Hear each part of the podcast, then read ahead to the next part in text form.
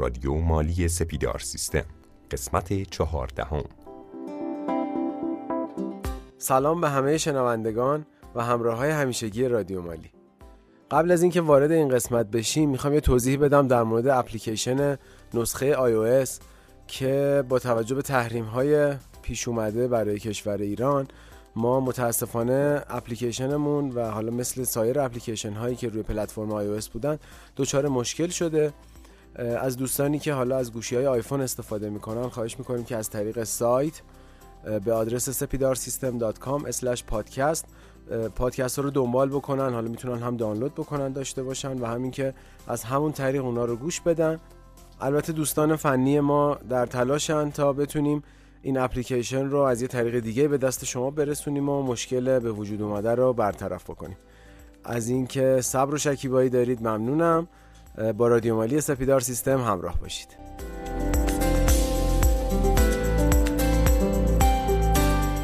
خب تو قسمت های قبلی در مورد اشخاص حقوقی صحبت کردیم. ماده 105 و هفت تبصره مهم و اساسی که حالا میشه گفت یه جورایی پایه اشخاص حقوقی مالیات اشخاص حقوقی و شرکت ها هستش رو در موردشون به صورت کامل صحبت کردیم. در ادامه اون مبحث می‌خوایم به سایر ماده ها و نکاتی که در اون وجود داره بپردازیم. استاد سلام وقتتون بخیر. منم سلام عرض می‌کنم خدمت شما. امیدوارم حالتون عالی باشه. در خدمتتون هستم. خب تو این قسمت قراره در مورد چیا صحبت بکنیم؟ خدمت شما عرض شود که ببینید در ادامه صحبتمون در رابطه با اشخاص حقوقی و خیلی خاصتر شرکت ها اول ما میایم ماده 106 رو میگیم.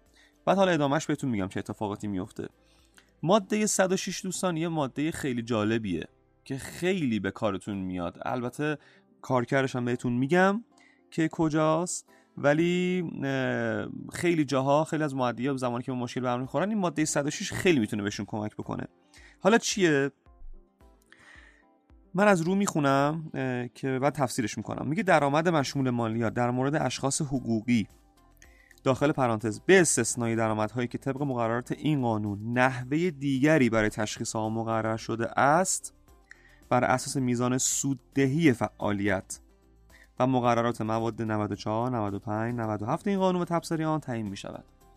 دو تا نکته خیلی اساسی داره این ماده و اول نکته که مد نظر بنده هست رو خدمتتون اعلام می کنم که برای شما کاربردی هست و بعد میریم در رابطه با اون داخل پرانتز صحبت می‌کنیم نکته کلیدی ماده 106 اینو میگه. میگه اگه شرکتی سوددهی داشته باشه باید مالیات بده.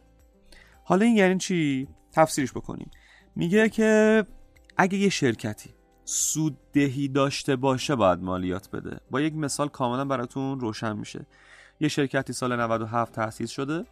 فرض کنید برج 297 و تا آخر 97 کار نکرده. اکثرا سوال می‌پرسن. که اگر مثلا این شرکت دفاتر پلم نکنه نمی‌دونم اظهارنامه نفرسته آیا مالیاتی بهش تعلق می‌گیره یا نه؟ جواب خیر. رفرنس ماده 106 ماده 106 داره میگه آقا جان اگر شما سود بکنی مالیات داره. اگه سود نکنی مالیاتی من دارم تاکید می‌کنم چون می‌دونم به این مورد برمیخورید دوستان.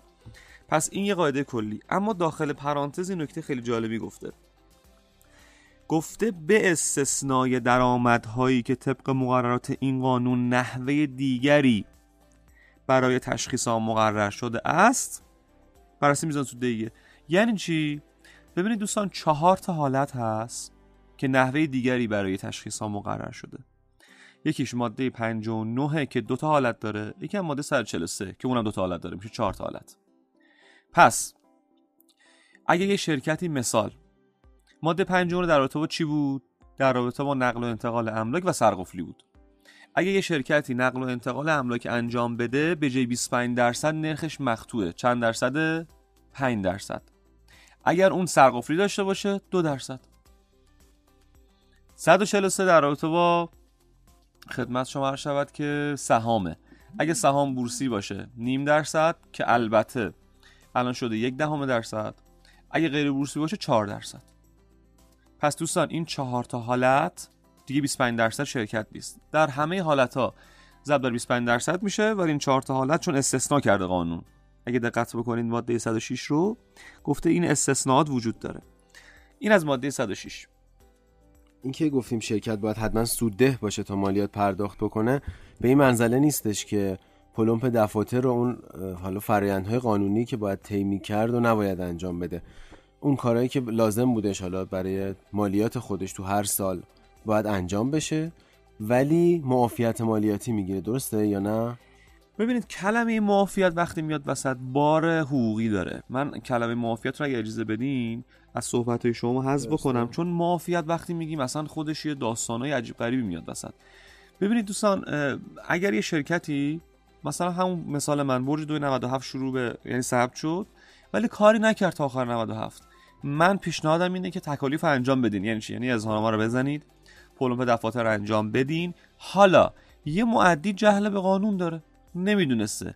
انجام نداده این تکالیفو چون ماده 106 میگه سود ملاکه چون سودی نکرده مالیاتی نداره و طبعا جریمه هم نداره. فقط یه جریمه داره. اونم جریمه ماده تبصره ماده 48 که چی میگه؟ یه شرکت وقتی که ثبت شد این پادکست های قبلی رادیو مالی پادکست اول بود. یه شرکت زمانی که ثبت شد دو ماه فرصت داشت بره حق تمام سرمایه‌اش رو باطل بکنه.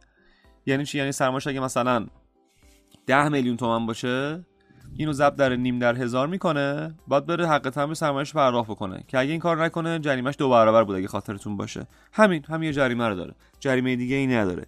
این ماده 106 ماده 106 رو بسیم اگه سوالی نیست من ادامه مباحث بگم. مثالی که شما زدید در مورد شرکتی بودش که فعالیتی انجام نداده. اگر یه شرکتی زیان بده یعنی یک سال رو گذرونده سود که نداده هیچ حالا دچار زیان هم شده. اون چیکار باید بکنه؟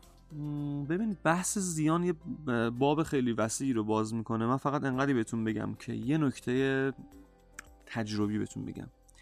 قبول زیان از طرف سازمان مالیاتی اصلا کار آسونی نیست. اصلا. یعنی چی؟ فرض کنید بعضی شرکت ها اینطوریه که زمانی که ثبت میشن هزینه می‌کنن دیگه. یعنی به درآمد تا برسن طول می‌کشه. مخصوصا استارتاپ ها زمانی که میان شروع فعالیت می‌کنن یه مدت هزینه می‌کنن. خب وقتی که من سال اول فقط هزینه کردم توی اظهارنامه زیان میشه. دیگه درسته؟ درآمدی وقتی ندارم میشه زیان. دوستان من چون سازمان مالیاتی روی زیان خیلی حساسه. چرا حساسه؟ چون مطابق ماده 148 قانون اگر زیان شما رو بپذیره اون سال که از شما مالیات نمی‌تونه بگیره هیچ سنوات آینده هم به نسبت اون تایید زیانه از مالیات شما کم میشه. حالا اگر هزینه هایی که شما تو اظهارنامه نکته اینجاست. هزینه هایی که تو اظهارنامه زدین کاملا مطابق ماده 148 باشه. یعنی قانونی باشه براش اسناد که مثبت وجود داشته باشه همه چی درست باشه. چرا؟ موقع زیانتون قابل قبوله. و میپذیره. اما من دارم اینو الان به شما میگم.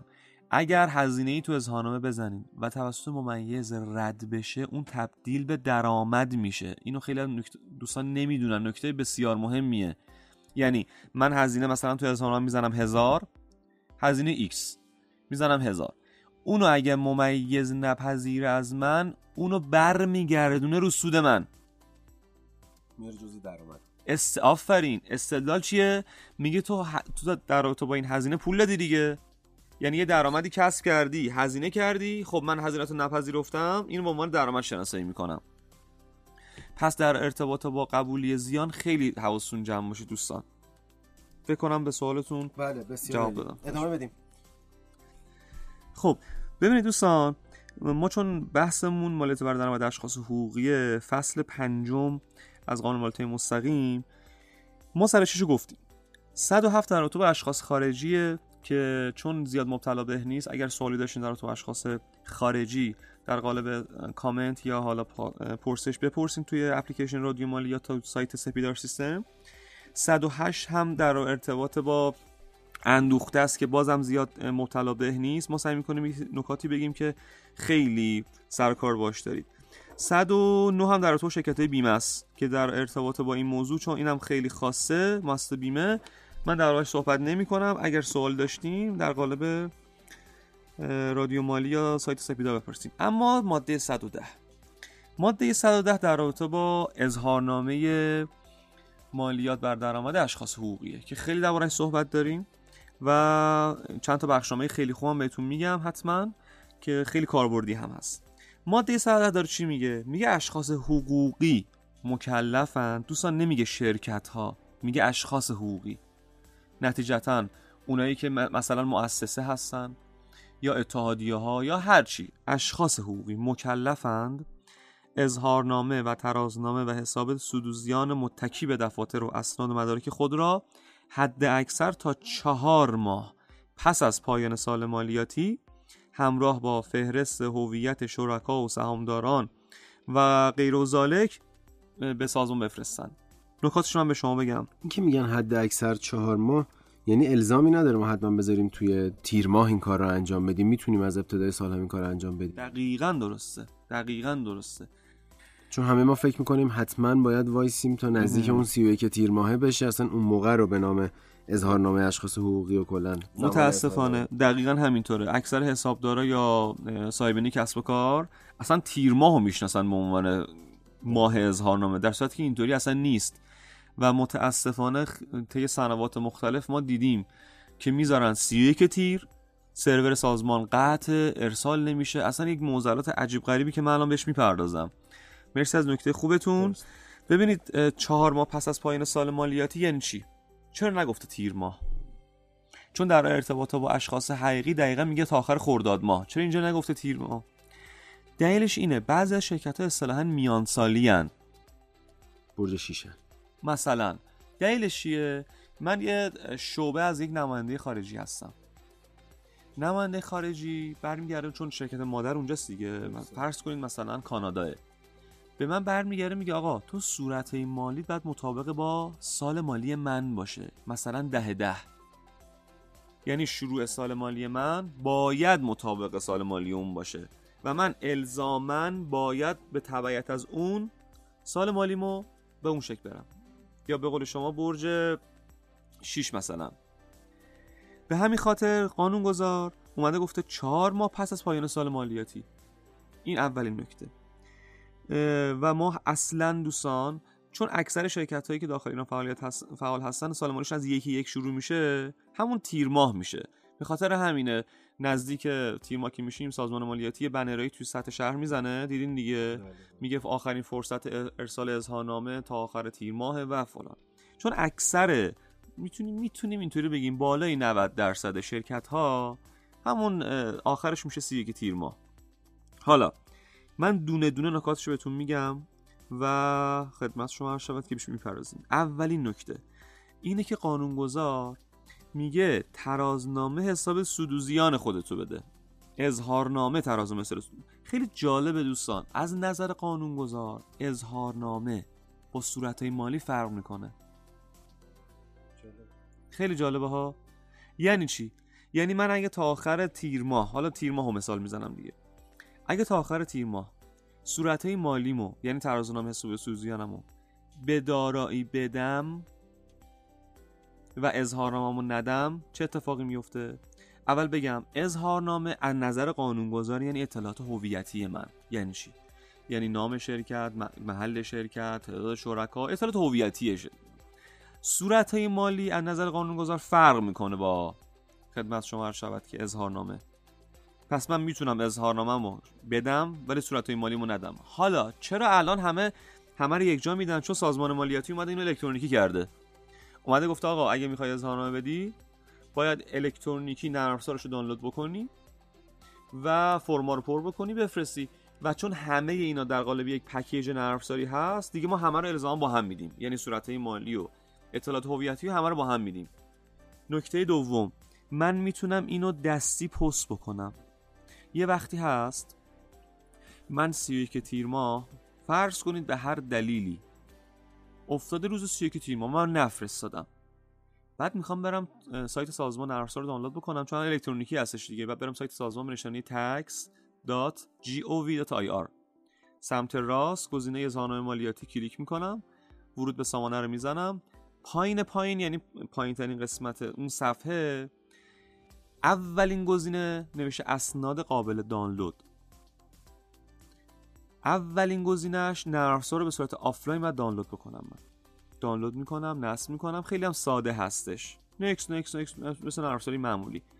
نصب می‌کنم و می‌خوام نرم رو دانلود می‌خوام همون اول می‌خوام user pass مو بزنم چون یوزر پس کد اقتصادی از من می‌خواد حتما که وصل به سامانه. میگه شما در مرحله ثبت نام ناقص هستی. اصلا نمی‌ذاره من وارد محیط اصلی نرم افزار بشم. چرا این اتفاق میفته آفرین. اینو اکثرا نمی‌دونم داستانم چه قراره؟ من باید ثبت نام کد اقتصادیم به مرحله 45 رسیده باشد تا بتونم اصلا وارد محیط نرم افزار بشم. سوال شد دوتا دقیقا. حالا 45 چیه؟ ببینید پرونده مالیاتی ما دو تا حالت کلی داره. یکی فیزیکی داخل پرونده مالیاتی ما توی اداره مالیاتی هست یکم الکترونیکیه تو همین سایت تکسه. تو سایت تکس ممکنه من یه سری اطلاعاتم به ناقص وارد شده باشه. مثلا کد پستی شرکت من اشتباهه. 45 چیه 45 یعنی تمامی اطلاعات شرکت من درست وارد شده. اهم از اقامتگاه من کد پستی من حساب بانکی شرکت و همه چی. اسامی اعضای هیئت مدیره سهامشون و همه چی. اگر یک دونه از اینا ناقص باشه اصطلاحا به 45 نرسیدم من. 45 نشون میده که ثبت من کامله. پس دوستان قبل از اینکه بخواین به نظر من اگه نظر من رو بخواین اردی بهش خورداد برید نگاه کنید ببینید 45 هستین یا نه. وارد سایت تکس بشین. یوزر پسی که زمان ثبت نام بهتون دادن وارد کنید. ببینید 45 شدین یا نشدین. که انشالله توی برنامه های تصویری که حتما در آینده با سپیدار خواهیم داشت اینو به صورت تصویری در قالب مقاله یا حالا در قالب هر چی دیگه اینو توی سایت سپیدار بارگذاری خواهیم کرد. اینو حتما چک بکنید نذارین روزای آخر. چرا؟ چون من فرض کنید حالا نگیم سی تیر ماه. هفته آخر تیر ماه متوجه شدم که 45 نیستم. بخوام اینو اصلاحش کنم دو هفته زمان می‌بره. و دیگه تیر ماه تموم شد. و عدم تسلیم اظهارنامه هم بزرگترین ضربه مالیاتی به هر شرکته. تا اینجا پس من اول باید برم ببینم 45 هستم یا نه یعنی ثبت نام من کامل هست یا نه. بعد نرفسا رو دانلود بکنم از سایت سازمان. دوستان از سایت متفرقه دانلود نکنید چون باید آخرین ورژن خود سازمان رو دانلود بکنید تا بتونید بفرستین. وارد سایت سازمان مالیاتی میشیم به نشانی tax.gov.ir سمت راست فهرستی وجود داره که یکی از گزینه‌های اون فهرست اظهارنامه مالیاتی هست. روش کلیک بکنین یه منوی باز میشه ورود به سامانه. ورود به سامانه رو که بزنیم یه صفحه میاد. پایین ترین قسمت اون صفحه یه قسمت وجود داره نمیشه اسناد قابل دانلود. اولین گزینه. بعد از این جمله می‌تونید شما از آخرین version اظهارنامه رو دانلود بکنید. آخرین version اظهارنامه رو دانلود بکنید. نصبش خیلی آسونه. چند تا next ه next next next. برنامه نصب میشه و خدمت شما عرض شود که البته یه نکته یه سری نکات فنی داره. مثلا اگه برنامه نصب کردین همه یه فونتاش علامت سوال بود. این برمیگرده به تنظیمات setting خود سیستم عامل شما. که آموزشش هم خود اظهارنامه گذاشته البته ها. قسمت regional language سیستم عامل شما توی setting تون اونجا باید برید یه سری تغییرات بدین بعد عوضش بکنید. و چون بعضا ما می‌بینیم که این مشکل رو دارن. حالا این نکات فنی رو داخل خود نرم آموزش داده دوستان. که ما سعی می‌کنیم یه فایل تصویری هم توی سایت سپیدار بذاریم اگر امکانش هست و این موارد رو بگیم خودمون حتما. این نرم افزار به صورت آفلاین یا اینترنتی بعد بهش اتصال پیدا کنه. آها نرم رو دانلود می‌کنیم باش کار می‌کنیم. زمانی که می‌خوایم تمومش کاراموش تموم شد ارسال به سازمان بعد به اینترنت وصل باشیم. این نام کاربری رمز عبوری می‌زنیم. وارد میشیم نیازی به اینترنت نداره آفرین نام کاربری رمز عبوری می‌زنیم. چون چرا نام کاربری رمز عبوری می‌خواد؟ چون می‌خواد وصل شه به سامانه من اطلاعات منو بگیره بیاره. اون لحظه اینترنت می‌خواد ولی دیگه وارد نرم شدیم دیگه کار کردن باش اینترنت نمی‌خواد و زمان ارسال. درست. پس یک زمانی که می‌خوایم نام کار کردن رو بزنیم اینترنت می‌خوایم. خود نرم دوستان به شما آلارم میده. میگه ز... میگه داری زمانی که کار می‌کنیم نرم افزار وی پی 90 داشته باشین. خود اول نرم میگه حتما. فیلتر شکن 90 نصب باشه. اینو یادتون باشه چون این سرورها جابجا میشه و تداخل ایجاد می‌کنه. نکات فنی زیاد داره که ما سعی می‌کنیم. بی ویژه برنامه در رابطه با اظهارنامه اگه شما صلاح بدونید. بریم بله. تو فصل خودش. هم در رابطه با اشخاص حقیقی خورداد ما هم در رابطه با اشخاص حقوقی تیر ما و ریستر اونجا میگیم حتما. فکر می‌کنم تا زمان ورود به نرفسار ما بگیم. دقیقا چون الان هم یه مقداری زمان پادکست طولانی شده پیشنهاد می‌کنم که ادامه بررسی ماده 110 قانون ولایت مستقیم رو تو پادکست بعدی داشته باشیم. موافقم. پس ما زمانی که دانلود کردیم وارد صفحه اصلی شدیم. ما تا اینجا فکر می‌کنم کافی باشه. توی پادکست بعدی ادامهش رو میگیم. بسیار عالی. ممنونم از شما. خواهش می‌کنم. موفق و معید باشین. خب البته به این نکته هم توجه داشته باشیم که ما تو پادکست 15 هم بحث پاسخ به سوالات شما رو داریم چون تعداد سوالات بسیار زیاد بود و دوستانی که علاقمند بودن پاسخ سوالاشون رو هر چه سریعتر دریافت بکنن تو پادکست بعدی می‌تونن پیگیر باشند و به پاسخ سوالات خودشون برسن اما تو پادکست 16 هم حتما ادامه بحث امروز رو خواهیم داشت. با رادیو مالی سپیدار سیستم همراه باشید.